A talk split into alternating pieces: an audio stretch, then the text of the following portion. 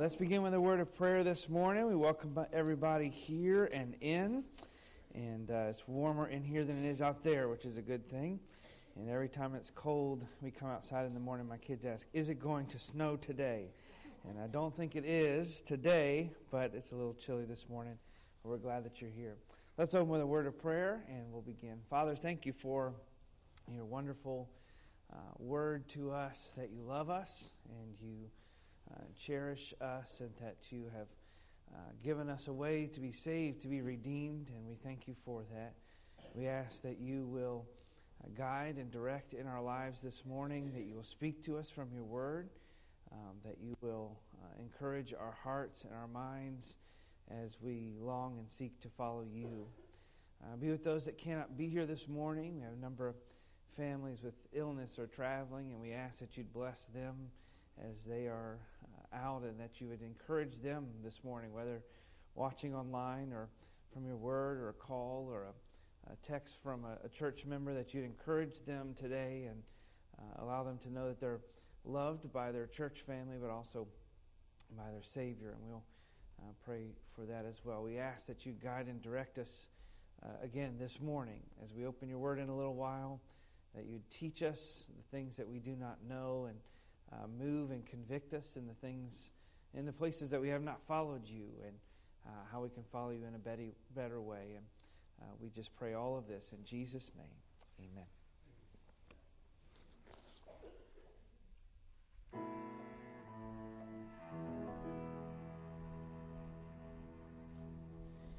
Did well with that. Been a while since we sang that song, but a good way to start the new year, trusting the Lord for each of our tomorrows, our future, as we have trusted Him in the past. I want you to turn, if you would, to Matthew chapter 13 this morning. And also, as you're doing that, if you would, take out this morning's bulletin. And if you need one, there are some at the Welcome Center. But if you would, look at today's bulletin and as well Matthew chapter 13. And we're going to read there in just a moment.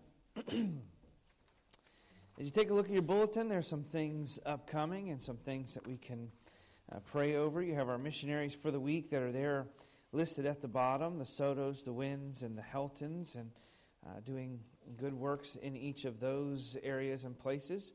If you want to jot down with their names, with those three names, if you would, write Dan Canavan. That's our missionary to Ireland. And they are, have been home for about a month and a half furlough, and they're flying back to Ireland. I believe it's the 12th. So a couple days from now, or a little later this week, uh, if you would, pray as they return. And they're excited to get back to the field and uh, begin ministering there in their church again. And so if you would, pray for the Canavans this week as well. And you see some upcoming things, some announcements that we have uh, for some upcoming events. You see uh, there at the end of the month, several events, a ladies' fellowship, a men's breakfast, you see, on February 4th, there's a senior conference, a seniors conference there at the Edge Christian Camp, and a number of you have attended this in the past. And we'll have a, a sign up sheet for you out next week and tell you a little bit more about it as we get a little closer to it. But you can also sign up online. If you go to the edge.camp or the Edge's website, uh, you can sign up individually there as well. But uh, seniors conference on February 4th and kind of working our way backwards because I want to emphasize some things about this evening. But uh, you see there, January 22nd, we have some missionaries with us, Chris and Natalie McPike. Natalie actually spent some time as a child growing up here in our church, and they're headed to Scotland as missionaries. And so they'll be with us the 22nd. That'll be a good day. Actually, that evening as well, we'll have a short uh, business meeting in which we're going to uh, try to vote to take on a few missionaries that have visited us in the last few months. The Toothmans, uh, Scott and Julie Job, planning a church here in Virginia, and then the McPikes as well, and uh, looking to take them on for regular support. That'll be that same evening. You have our prayer vigil, a day of prayer that we'll be having coming up January 19th. And uh, we'll open up the building about 7 that morning, and we'll go into the a little bit into the evening that evening. We've done this the last few years, and we gather some prayer requests from our members and families and friends uh, of our church, and you can gather some if you would like from others, but as well your own. Uh, there's a little tear off sheet on the back of your bulletin this morning that you can to, uh, write any request out that you have. Your name's optional, and tear that off, you can put it in the offering box in the back in the foyer, turn, give it to myself, or turn it into the office, or uh, you can submit those online on the prayer section on the website, or even just email them to the office, and we'll have each of those printed and we'll lay them out here across uh, the auditorium. And we encourage people to come in and pray for about an hour. We kind of start on the hour, each hour throughout that day, and come in and pray. It's amazing how quickly it goes. Uh, but pray with your family. Come, bring as, come as a couple or uh, come as friends and pray together. And uh, if you cannot be here that day, you're traveling or uh, out, and we encourage you to commit an hour of prayer that day for our church and our church members and the ministries of our church as well as we start off this year in prayer. And if you would notice, this evening, kids' clubs resume uh, tonight at 5 o'clock. And I know they'll be working on a project together. And so, uh, excited about that. And then uh, over the next couple weeks. And then you see uh, there tonight, our adult groups, the church, we're going to do a church membership class. We have just a few more weeks, and then we'll return to our small group format. Uh, but we've been planning on offering a church membership class as part of a new members class, as part of uh, our evening adult groups. And I'm talking to a number of different men and different people in the church kind of about what we were going to be doing in our small groups coming up in the next semester. And when I continually, when I mentioned that church membership class, several different people said, you know, we ought to all do that together once to sort of kick off. This is something that we uh, have done in the past and uh, would like to start doing in the future, offer it a few different times a year for prospective members. And the more I thought about it, that's a pretty good idea. So there's about a four week class that we're going to do together on Sunday evening. So whether you are a long-time member of our church or uh, you've been visiting with us and you're a prospective member, either way, we're going to gather together tonight, 5 o'clock, uh, for a church membership class. We'll discuss all sorts of different things. Biblically, what does it mean to be a church? Um, what are some of our specific uh, details of our own local church? What are our responsibilities and our opportunities as members and as a specific uh, to our ministry? And uh, you can come a few minutes early each week, and we'll have coffee and some drinks and that kind of thing in the back, and you could fellowship a little bit beforehand. And so I want to encourage anyone and everyone. You say, Well, I've been a church member, I don't have to do this one. It'd be a good update for all of us. And uh, it'll also be talking the next few weeks about some things that we're planning on moving uh, into the future and how we're looking forward uh, to what the Lord's going to do. So I hope that you'll be a part of that. That'll start this evening, run for a few weeks, and then we'll be back into our uh, individual groups or smaller groups a little later.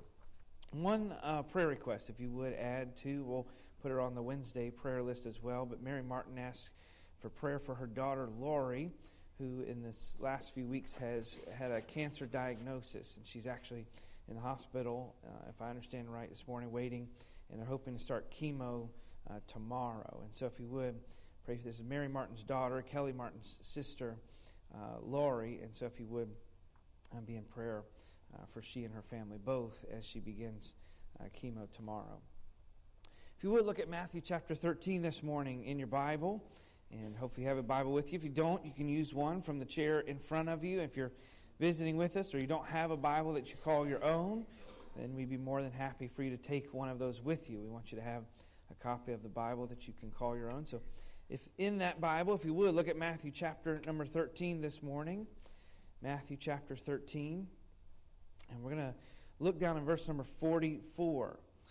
Verse number 44. Been studying Matthew for the last few months. Took a small few week break for the Christmas season. Looked at a few different passages of promise and words for our own waiting as we await the Lord's second return. And now we're back in Matthew. Went back to chapter 13 last week, and we looked at the parable of the wheat and the tares. It's looking at uh, how God's kingdom dwells at the same time as other kingdoms, but there will come a day in which it is removed and, and it is called out. And then we looked at uh, parables uh, as well as the leaven and uh, the mustard seed and how God's kingdom may appear small, but it grows great and it is strong and provides shelter for those in need and those that are lost. And then we're going to look today at verse number 44 and look at three more parables this morning. So, Matthew 13, look if you would, verse 44. Very short and very simple parables this morning as we begin. It says, Again, the kingdom of heaven is likened to a treasure hid in a field the which when a man hath found, he hideth, and for joy thereof goeth and selleth all that he hath, and buyeth that field.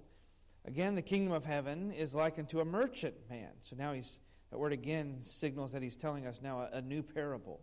Again, the kingdom of heaven is like unto a merchant man seeking goodly pearls, who, when he found one pearl of great price, went and sold all that he had and bought it. Again, the kingdom of heaven is like unto a net that was cast into the sea and gathered of every kind which, when it was full, they drew to shore and sat down and gathered the good into vessels, but cast the bad away. And so shall it be at the end of the world. The angels shall come forth and sever the wicked from amongst the just, and shall cast them into the furnace of fire, and there shall be wailing and gnashing of teeth. And Jesus saith unto them, Have ye understood all these things? They say unto him, Yea, Lord. Yes, Lord, we have. Verse 52 And then he said unto them, Therefore, every scribe which is instructed unto the kingdom of heaven is like unto a man that is a householder, which bringeth forth out of his treasure things new and old. Lord, give us, as you say in your word, ears to hear this morning. May you allow us by your Spirit to sense and see uh, your greatness and your goodness and your teaching. And may you allow us by your Spirit to discern in our own lives uh, how we value your kingdom and our relationship with you. We pray that you would guide and direct us today, that by your Spirit, your word would be uh, become evident in our minds and lives as to what it is and how we can apply it to our own lives. Help us not to just hear it, but to understand it, and then to see it change our lives as it is, as it is applied uh, we rejoice in your goodness and we thank you for your love. And we trust you now in these next moments together. In Jesus' name, amen.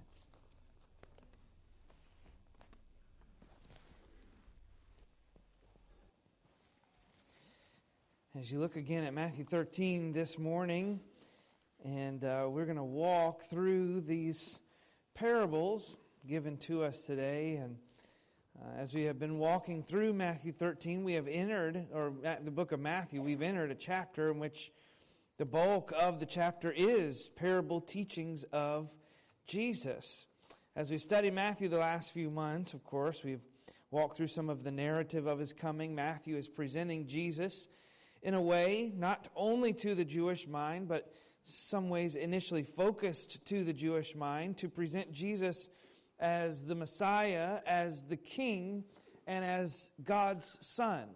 And so, as he has done that, he has presented Jesus in his divine and prophesied birth, his early life and beginning of his ministry, his uh, temptation by Satan in the wilderness, and then Jesus gets into his teaching ministry, and you have that Sermon on the Mount in chapters 5 through 7, and then you have Jesus not just teaching with power, but actually living with power. And he does miracles to prove that he has the authority not just to say what we should do, but that he is the God who has designed what we should do. And then he calls people to himself and sends them out and calls people to follow him. And then in Matthew 11 and 12, we've seen people reject him and turn away and turn aside from him because he wasn't what they expected. And when that happens in Matthew 12, we see a pivot point in Jesus' ministry, particularly in how he teaches, particularly in how he teaches when he's speaking to large crowds. From now through the rest of the book of Matthew, there is a high number of parables that Jesus teaches in. They're stories with a direct point. You have heard it defined a lot of different ways earthly stories with a heavenly meaning, or uh, there's all different numbers of way people have summarized what a parable is, but very simply, they are illustrations. You could almost refer to them. They're not exactly allegories, but that type of idea. They're an illustration in which Jesus tries to teach a point. Now, Jesus was not trying to just baffle and confuse people. Some people have taken even, there's some description, as you see there, we've even read in the last couple weeks in our chapters, where it says that Jesus just spoke to people in parables from this point on in a lot of ways and a lot of times because he was keeping from them or hiding the kingdom from them. And it wasn't meaning that he was trying to veil and he didn't want people coming into the kingdom. But here's the truth actually, he's clarifying for them. He is preaching in Galilee, and a number of the same people are following Jesus on a weekly and daily basis. And so he's already taught them directly, like on the Sermon on the Mount, where he says, Here is who inherits the kingdom of God, and here is what that's like in their lives, and here's what the kingdom of God is like directly. You've heard it said by the law, but I also want to teach you that you should follow by the Spirit. And he gives very direct teaching. So much so that he's even begun to tell a little bit about what's coming in his own life. And uh, we know from other gospel accounts, that he's already started teaching them even about his own death and how he is turning toward Jerusalem and he's going to fulfill all of the prophecies. He's spoken very directly a number of times. And there are some people that have gotten it, and there are some people that have not. There are some that wanted him to be a political ruler and Messiah, some that wanted him to be a, a great king, some that wanted him to take care of their physical problems and all of those issues. And they had kind of just, they were confused. You can't really be the Messiah if you're not what we think you should be by what we think the Bible tells us or the Old Testament. And then there's others that, yeah, we get this. He, this is the Son of God. And so as Jesus speaks parables, he's doing a couple different things. There are people that have just, they have rejected Jesus and his teaching. They're still hanging around and they're still listening. But it's as if Jesus is saying, Look, I've told you over and over and over and over again in this way what it is that I'm trying to say. Now I'll just give it to you in an illustration. And there are some that believed and followed him and they got it, they understood it. And there are some that they just, they were not going, they had rejected, they were not going to understand no matter what he said. And to them, it was sort of just gibberish. It just, it didn't make sense. And it's not that Jesus is being cruel here, but rather he is teaching with clarity. Think about if we were trying to, some of you have sort of a mastery in different fields. We have uh, people in finance, we have people in that are mechanics, we have some that work uh, with their hands on physical things and repair, we have some that deal with real estate, a number of different things. And for any of us to sort of enter into the other one's realm, there's going to be a learning curve. We have college students, and it's, you know, they, they've learned sort of more recently some of the things that are directly influenced into their field or career or whatever it may be. And they could talk in words. If I talk to somebody about real estate or finance or certain mechanics of a car or a machine, and we're walking through those things, they can use words, and it's going to come to a point in the conversation, I have no idea what they're talking about. And if we talk about it long enough, they're probably going to sense my confusion. And what do we typically do when we do that or when we sense that? We then may try to illustrate it and say, well, it works like this. If I'm trying to explain certain types of finance to my kids, you know, when my kids got some candy for Christmas and I'm trying to explain to them, and they asked Dad, they asked me the other day, Dad, what is, they saw, they're starting to read a lot, and they saw on a receipt it said tax. Dad, what is tax? And so I tried to explain it to them, and they still didn't get it. I don't think I still get it. And they're trying to understand what it is. I said, Well, let me, let me illustrate it for you.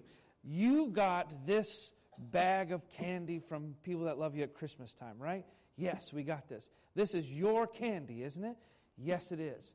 Who is in authority over you? You are, Dad. Right. I'm going to take some of your candy and I'm going to give you the rest back. That is taxes. That's what I try. So I'm trying to explain it to them. And so Jesus is trying to do that in some ways with his disciples and those that are following him.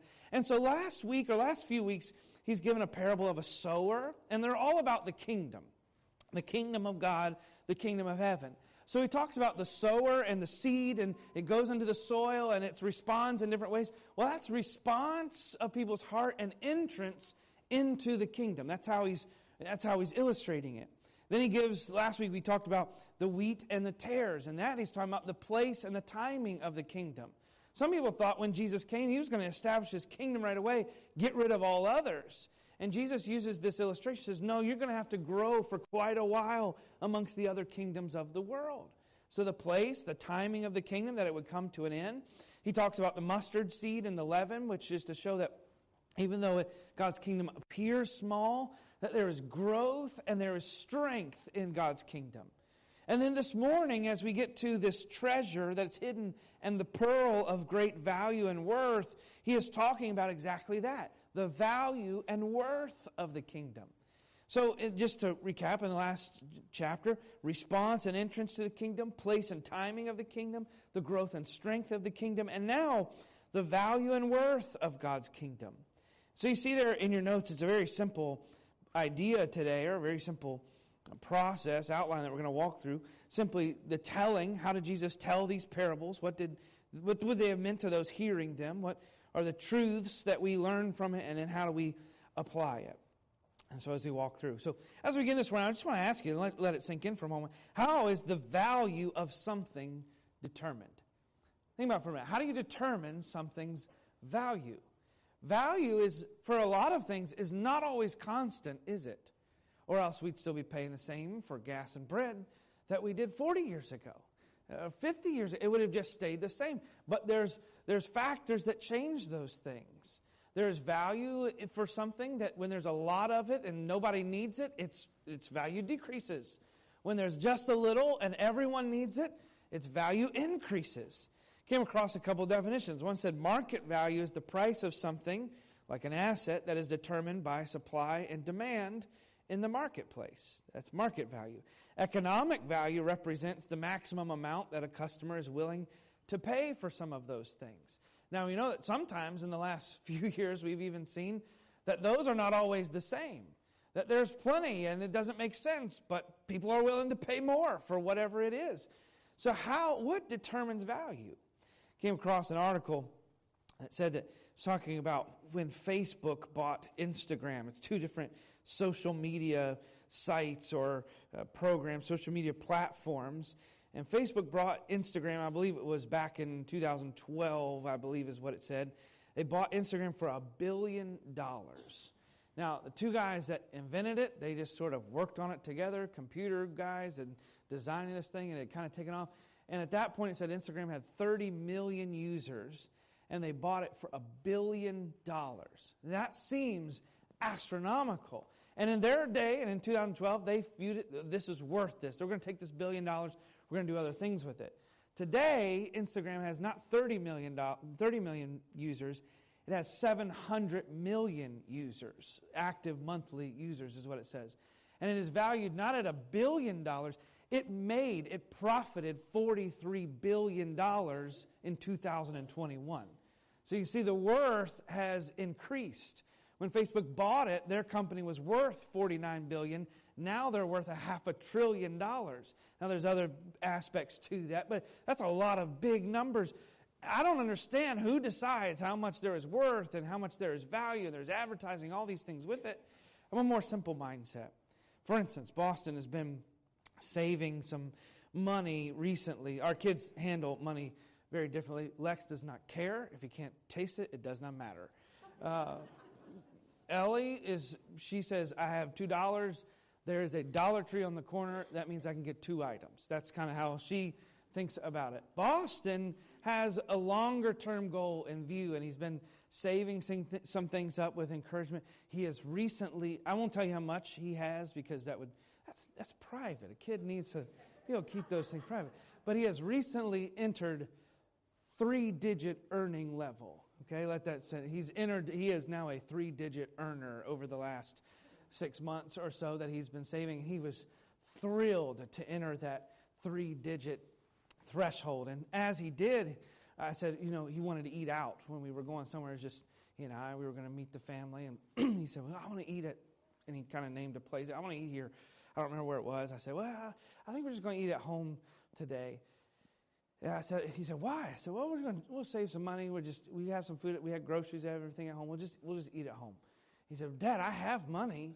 And he pulled out his wallet and he had some with him. He said, you know what? I want to pay for lunch today. And I was, you know, I was moved by his willingness to do it. And I, I knew about how much it would cost. And it set in for, for a second. He thought about it. He said, well, how much does it cost to eat a meal at such a? I said, you mean for all of us? For all five of us?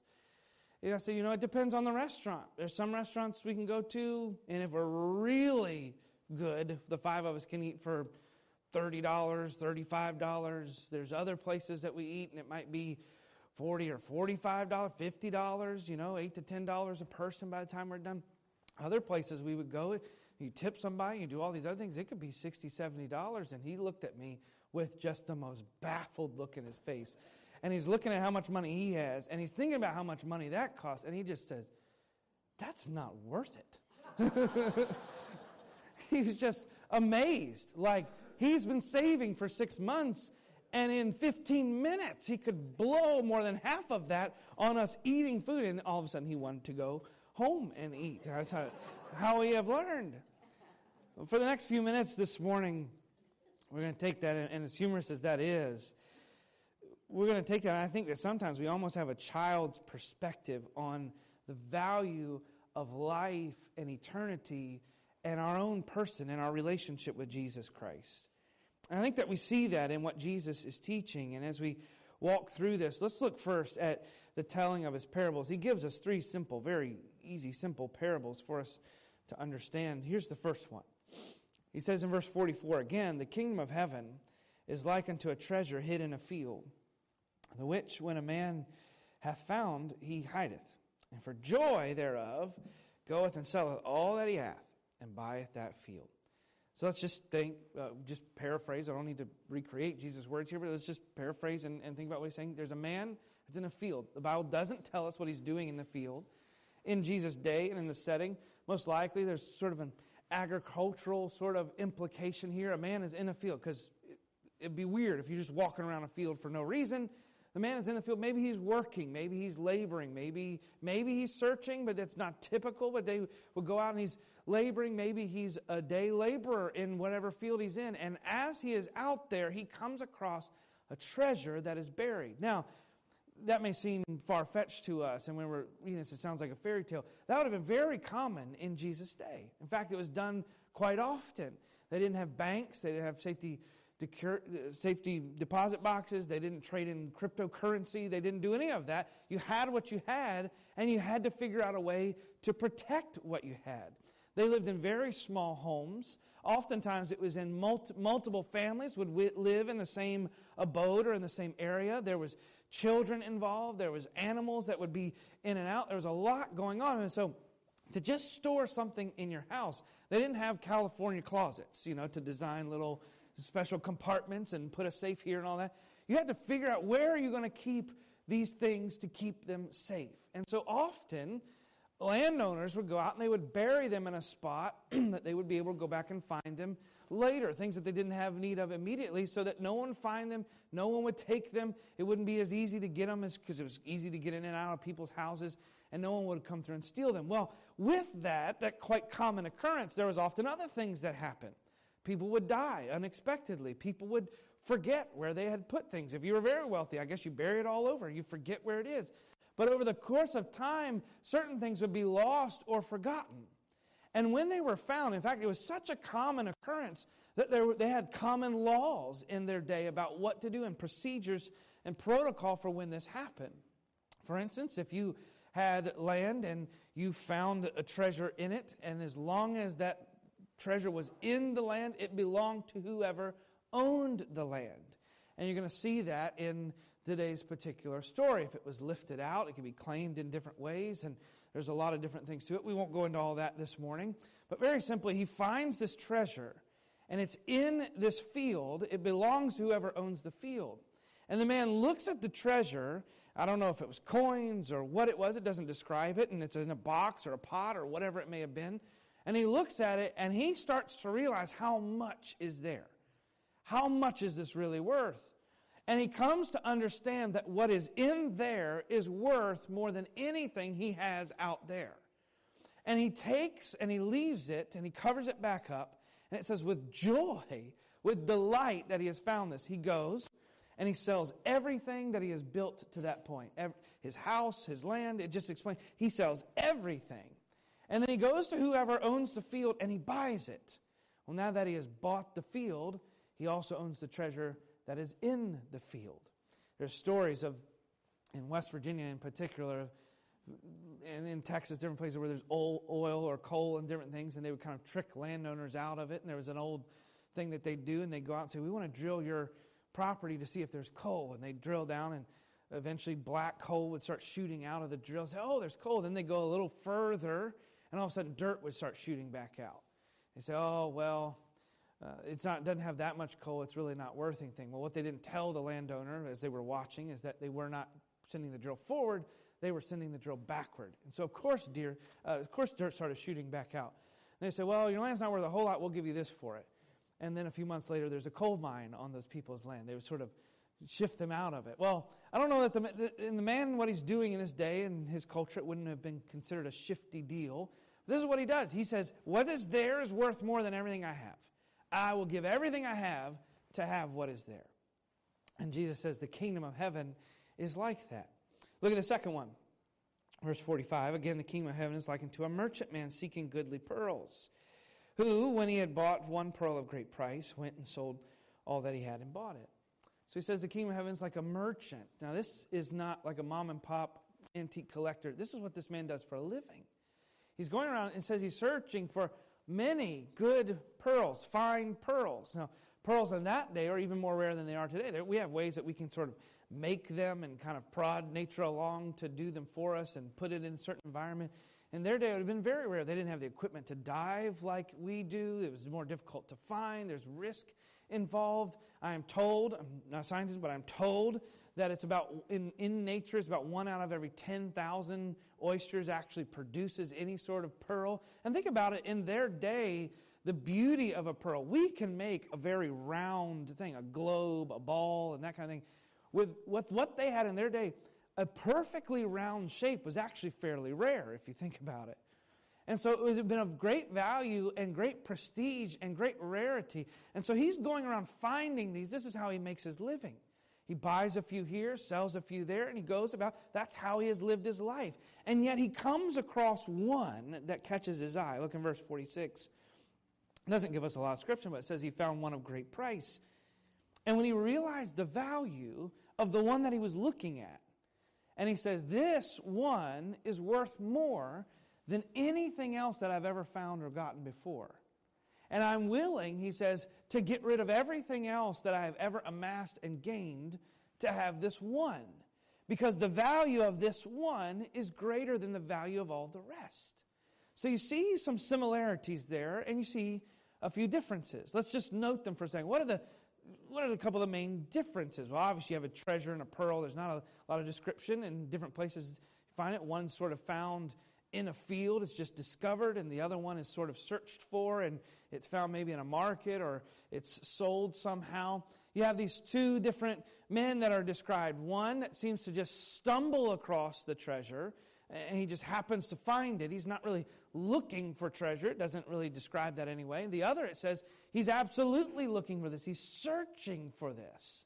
And he says the kingdom of God is like that. It's like people who stumble across a treasure, and then there's others who have been seeking for it for a long time.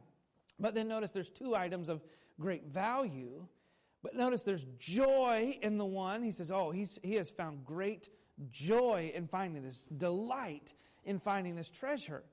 And then the other description is that he realizes the great value of it, the, the seriousness of it, and he goes and they both sell everything they have to have what they realize is of greater worth. And we're going to walk through back through those in just a moment, but notice the final one. Verse 47 The kingdom of heaven is likened to a net that was cast into the sea, gathered of every kind. And when it was full, they drew to shore and sat down and gathered the good into vessels, but cast the bad away. So you have this net, and it's gathering fish at the end. And the Bible gives us the explanation of this one. It says it's going to be like this at the end of the world. Angels come forth, a lot like last week's parable of the wheat and tares. Angels come, they sever or separate the wicked from the just. They throw the one into judgment, wailing, gnashing of teeth, and the other, of course, establishes eternal life with the Lord. But notice the description. When it was full, this is something that they would have easily related to. Now, the disciples were not rich people, they didn't have treasure. They could hope to have it, but they wouldn't have really understood that. They didn't have the money to buy pearls. They weren't wealthy people, but they would have understood the value of it.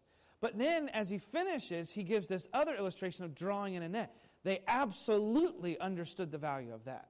In the same way that some of you understand the value of jewels, some of you may understand the value of stocks and bonds, some of you understand the value of uh, electric or electronic trading, cryptocurrency. Some of you understand the value of cars or houses or real estate or land, and you kind of have what you sense. This is what I really know. This is what the fishermen know.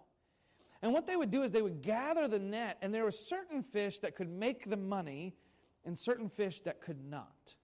And in fact, the word that it uses there, it separates the good from the bad. It's not that there were behaving fish and misbehaving fish, it is that there were good fish to make the money. And the word it uses for bad fish there, it means worthless or rotten.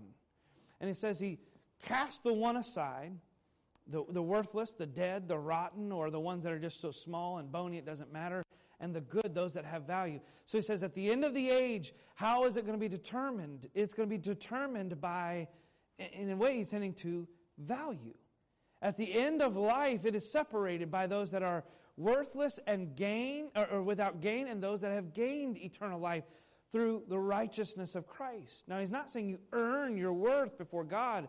He's saying, how is that determined? Well, that is back to the first two parables. And let's look there for a moment at the truths. Notice the first parable, and let's look at the truths that we find in it. The treasure that was found in a field. The finding of that treasure, as you see it, it speaks to the hidden nature of God's kingdom. Jesus has been preaching openly about the kingdom of God, right? He has been preaching openly to those people since the Sermon on the Mount. He has been preaching openly to his disciples, to anyone, to multitudes that would gather, and yet still, there is only a handful of people that are really committed to following him every day, day and night. And there are even beyond that, there's a few that will fall in perfectly, believe what he really says, but then there are multitudes that just don't get it. And Jesus, speaking about the kingdom of God, is saying, hey, look, in the world, the kingdom of God may not be always seen and plain and understood. It is a treasure to be found. Turn, if you will. We're going to look at a few passages that kind of back up and support what the Lord is teaching here. Look at 2 Corinthians chapter 4. 2 Corinthians 4. And look, if you would, at verse number 4 is where we'll begin. 2 Corinthians chapter 4, verse 4. Verse 3 says our gospel, we hid it hid to them that are lost. What about them? The ones that are lost, verse 4, what does it say about them? In whom the God of this world hath blinded the minds of them which believe not, lest the light of the glorious gospel of Christ, who is the image of God, should shine unto them. For we preach not ourselves, but Jesus, but Christ Jesus the Lord, and ourselves your servants for Jesus' sake. For God, who commanded the light to shine out of darkness, hath shined in our hearts to give the light of the knowledge of the glory of God in the face of Jesus Christ. But we have this treasure in earthen vessels. What is the treasure? That the excellency of the power of God, that the, of the power may be of God and not of us.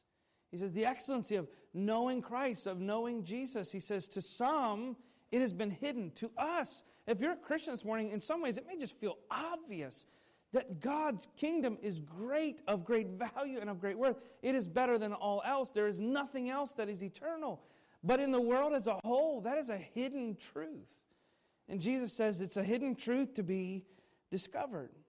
Notice that they also, back in Matthew 13, they find the treasure. But when he finds the treasure, what does he do?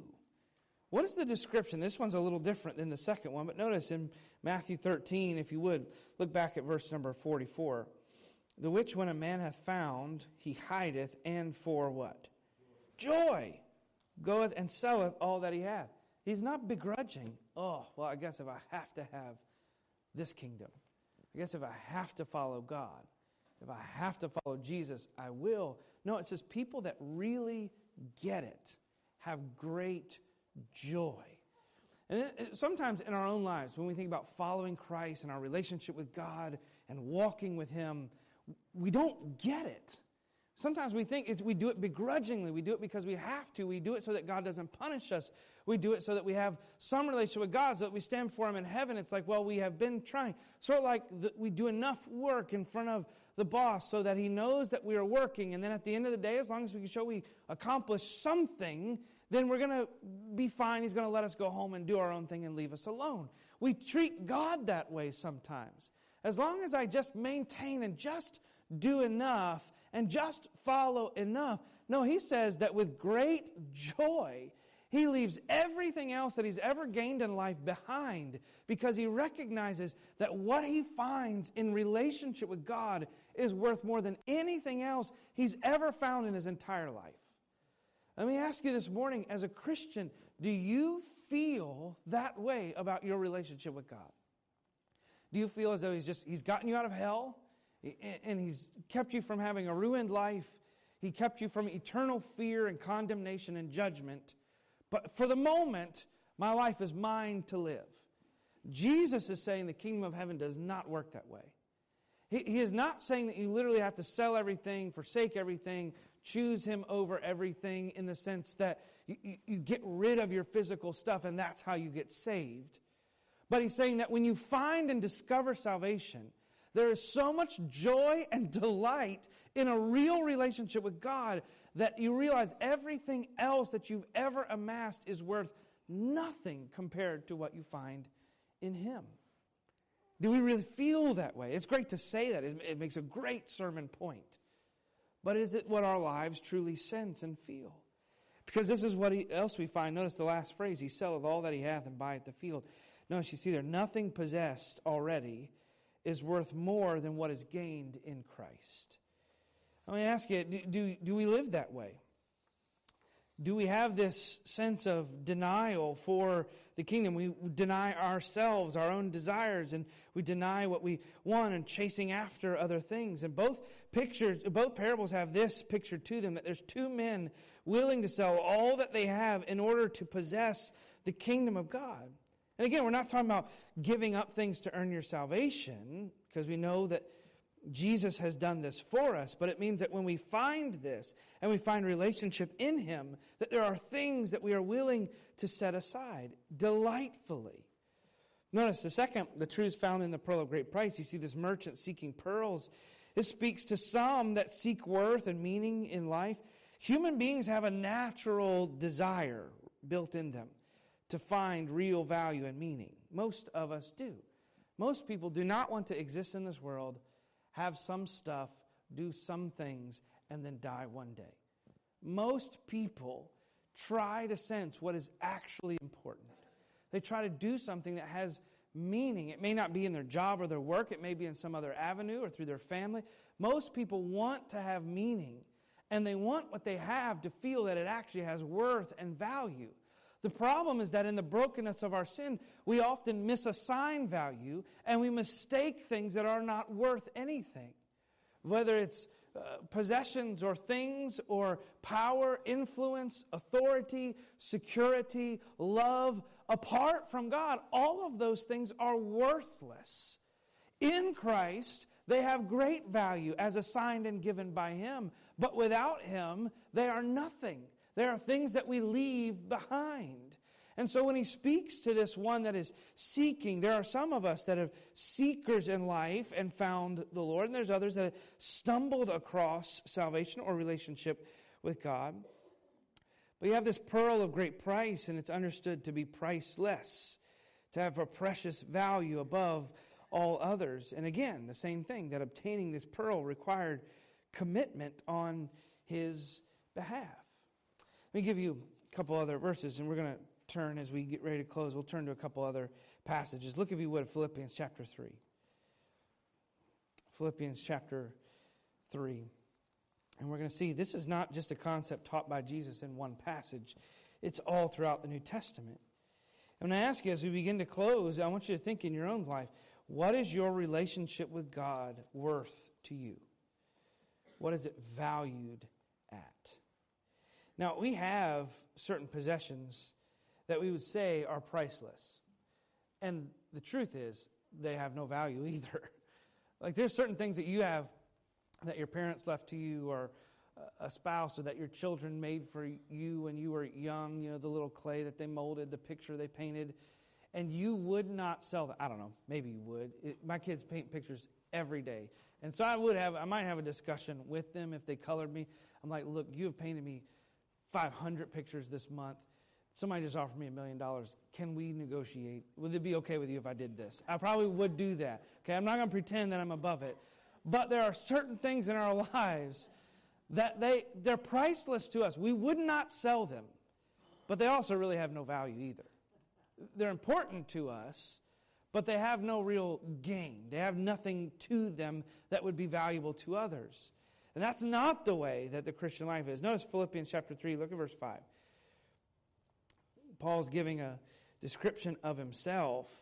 He says, I was circumcised the eighth day, the stock of Israel, the tribe of Benjamin, a Hebrew of Hebrews, as touching the law, a Pharisee, concerning zeal, persecuting the church, touching the righteousness which is in the law, blameless. But notice this phrase, but what things were gained to me, those I counted loss for Christ. What is he describing? What is it that we have to set aside for the value of God's kingdom? Jesus over and over and over talked about he talked about a number of things that people had to sort of set aside to gain or find the true value of his kingdom or relationship with him. But there's two that consistently stand out. The first is self righteous works, and the second is pursuit of gain or pleasure, money, pleasure, or earthly pleasures. He talked about them all the time. All the time, Jesus confronted them. What did he say to the Pharisees over and over and over? What did he say to the religious rulers over and over and over and over? You have to set those things aside and come after me. Paul recognizes that in Philippians chapter 3. He says, Everything you have done to earn your way up to God is worth nothing apart from Christ. And he says, Look, I've done everything. I've, I've been a Pharisee. I've memorized the law. I followed all the rules. But all of that, I had to let go to seek and follow after Christ. Because I had to realize that none of those things could save me. Verse number eight, yea, doubtless, and I count all things but loss for the excellency of the knowledge of Christ my Lord, for whom I have suffered the loss of all things, and do count them but dung, that I may win Christ. Are you willing to follow Christ regardless of your own pride, your own mind, your own, your own self righteousness? If you're not a Christian this morning, you're saying, Well, I think I'm good enough to earn standing before God. It's not enough. And what this parable represents for us is someone that said, I've gained a lot and done a lot in this life, but I realize that none of it has value outside of finding relationship in Christ. Self righteous works is something Jesus talks about a lot. The other thing Jesus talks quite often about is losing the desire or the pursuit of money or the pursuit of earthly pleasures. Now, it doesn't mean that we're not to make money. The Bible gives us that command that we can work and gain for ourselves.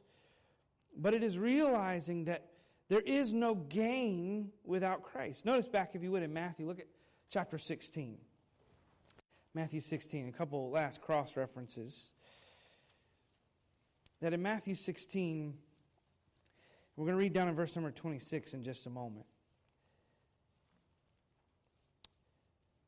It says, For what is a man profited if he shall gain the whole world and lose his own soul? And what shall a man give in exchange for his soul? For the Son of Man shall come in the glory of his Father with his angels, and then he shall reward every man according to his works. Verily I say unto you, there be some standing here which shall not taste of death till they see the Son of Man coming in his kingdom. Notice, if you would, verse 25 and 26 For whosoever will save his life shall lose it, whosoever loses life for my sake shall find it. What does it profit somebody if they gain everything in the entire world but lose their own soul? And we have that in the sense of Christian, non Christian, saved, not saved, lost, or found in Christ in that sense? What does it matter if somebody owns everything in the entire planet? What would it matter if somebody gained every dollar, if they had control of every resource, if they had the power and authority over every nation? What would it matter at the moment that they stopped living, they stopped breathing, they stopped functioning, they stopped thinking, and they died? What does any of that matter? Because what continues on? Only the soul. And it's easy to point to someone that is lost or without Christ and say, yeah, they should really think about eternity more than they do because they're focusing on things that don't really matter. But we as Christians do the same thing. And this message is not just to those that are lost. That's not Jesus. Who is he telling the par- this, these parables to? He's explaining it to his disciples, the ones that had committed to follow him. And he's teaching them look, this is gr- of greater value than anything else you could ever gain in the entire world. But what do we focus on most? Eternity is sort of like a, a, a, byword for us. We just think about it every now and then as we can fit it in. It's sort of like something leisure for us. But Jesus says the one that really gets this takes great joy in their salvation, and it's a sole focus of their life and heart. It doesn't mean they don't do things in this world. It doesn't mean that you literally have to sit and do nothing and gain nothing. In fact, Jesus said he spoke against or spoke to these things quite often about self righteousness, but also earthly gain. And think about it. When Nicodemus comes to Jesus, he says, What do I have to do to be saved? He says, You need to be born again. Now, what an interesting answer. He says, Nicodemus, you've done everything you're supposed to do, all in these works, but you are dead inside spiritually. And you need life that is given only through a relationship with God. Isn't it interesting? There's a rich young ruler that comes later that asks him the same question. But you notice that Jesus' answer is not the same. He doesn't say you must be born again. Now, that doesn't mean there's two different ways of salvation. What does he say to him? You need to keep the law, everything in it. He says, Oh, I've already done that. What, what else do I need to do to be saved? I say, You need to sell everything you have and come after and follow. Give it to the poor and come after and follow me. Now, is Jesus telling this man that's how you will literally be saved? No. In both of these men, he is identifying what they value more than they value God.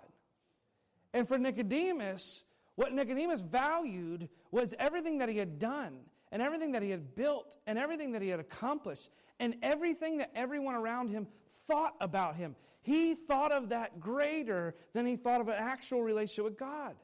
He says, You have to set that aside. And what did the rich young man think of or value more than Jesus or more than a relationship with God? Everything else that he had gained and amassed in life. And Jesus' answer to both of them essentially is the same. You don't see how it is worth it. You don't see the real value in relationship with God. As we finish, I want you to look at one more passage. We'll be there in just a minute. I was thinking about, uh, or, or, we can go back to Matthew, excuse me, Matthew 13. I was thinking about yesterday singing a song kind of on my own time.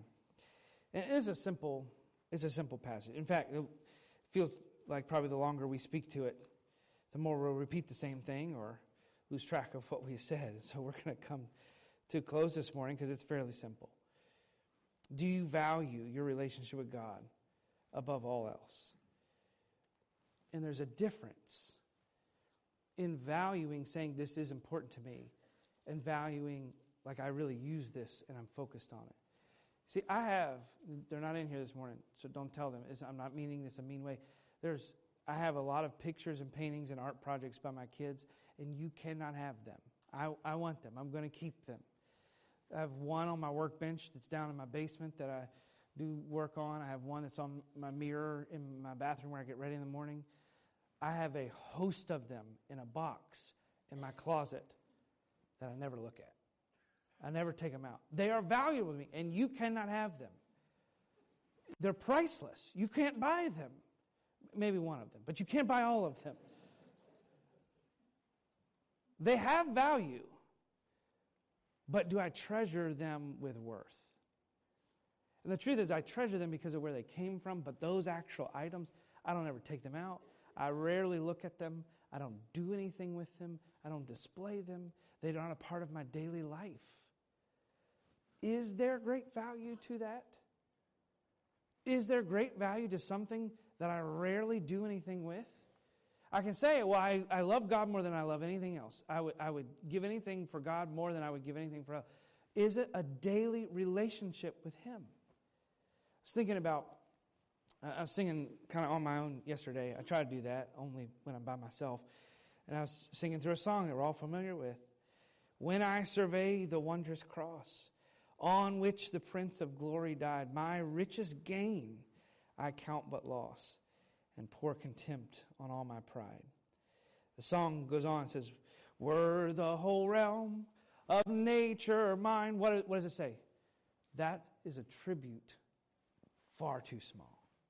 Think about the, the last phrase love so amazing, so divine. What does it do?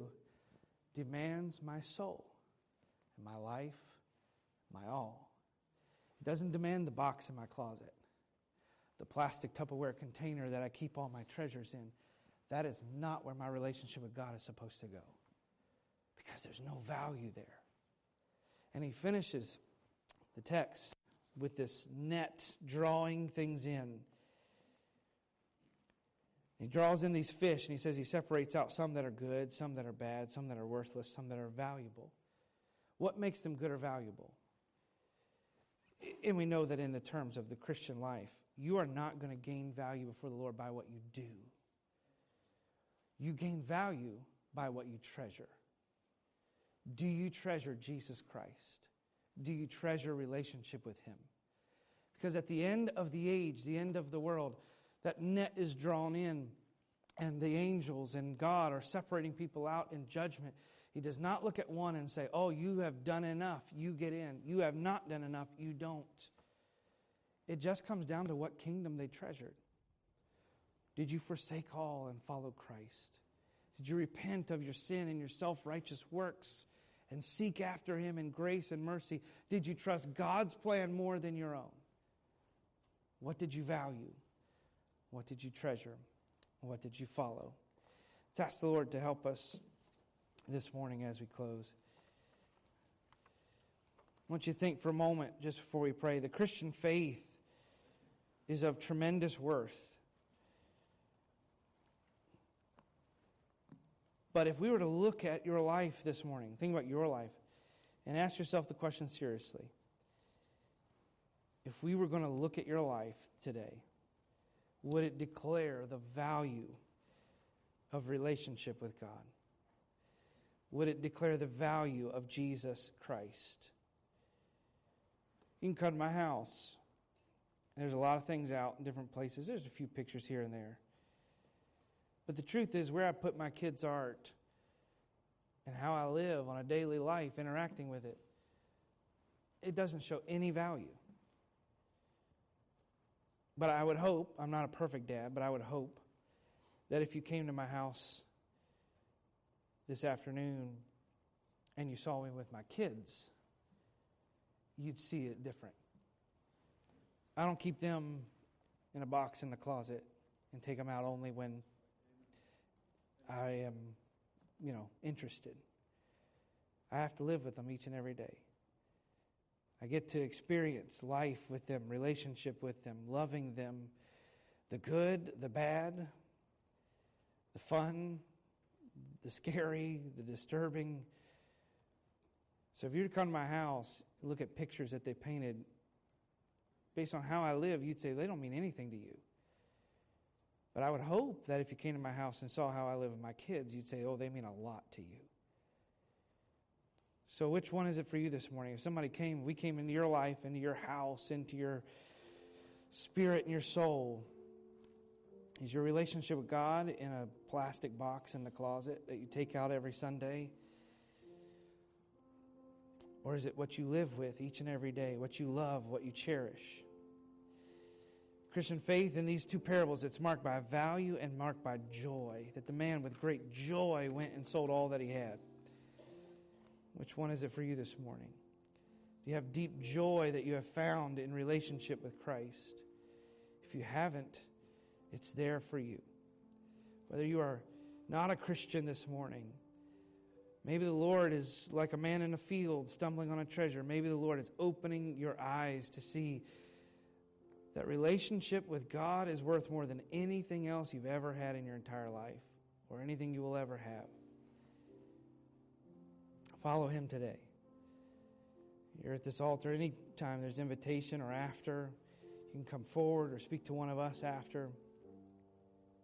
Follow the Lord today. Or if you're a Christian this morning, what value does your life declare about the Lord? Father, we ask you to have mercy on our hearts this morning, to be gracious, to save those who may even assume that they are saved when they are really not, to save those that have stumbled on your beautiful salvation, to save those that have been searching but have not yet found. And for the Christians, we pray this morning that we would remember the gospel that our hearts would be ever flowing with springs of joy, and that we may see you as our strength. May the joy of the Lord be our strength. And we ask that you would teach us your great value and worth. In Jesus' name, amen. Stand if you would. We'll sing a final song together here at the altar there at your seat. If the Lord has spoken to you this morning, His Spirit said, You have not valued, your life does not declare my worth, you have not treasured me. Let's commit that to Him. Be in His Word this week in prayer, seeking, denying self, following after Him. Let's sing and commit that to the Lord.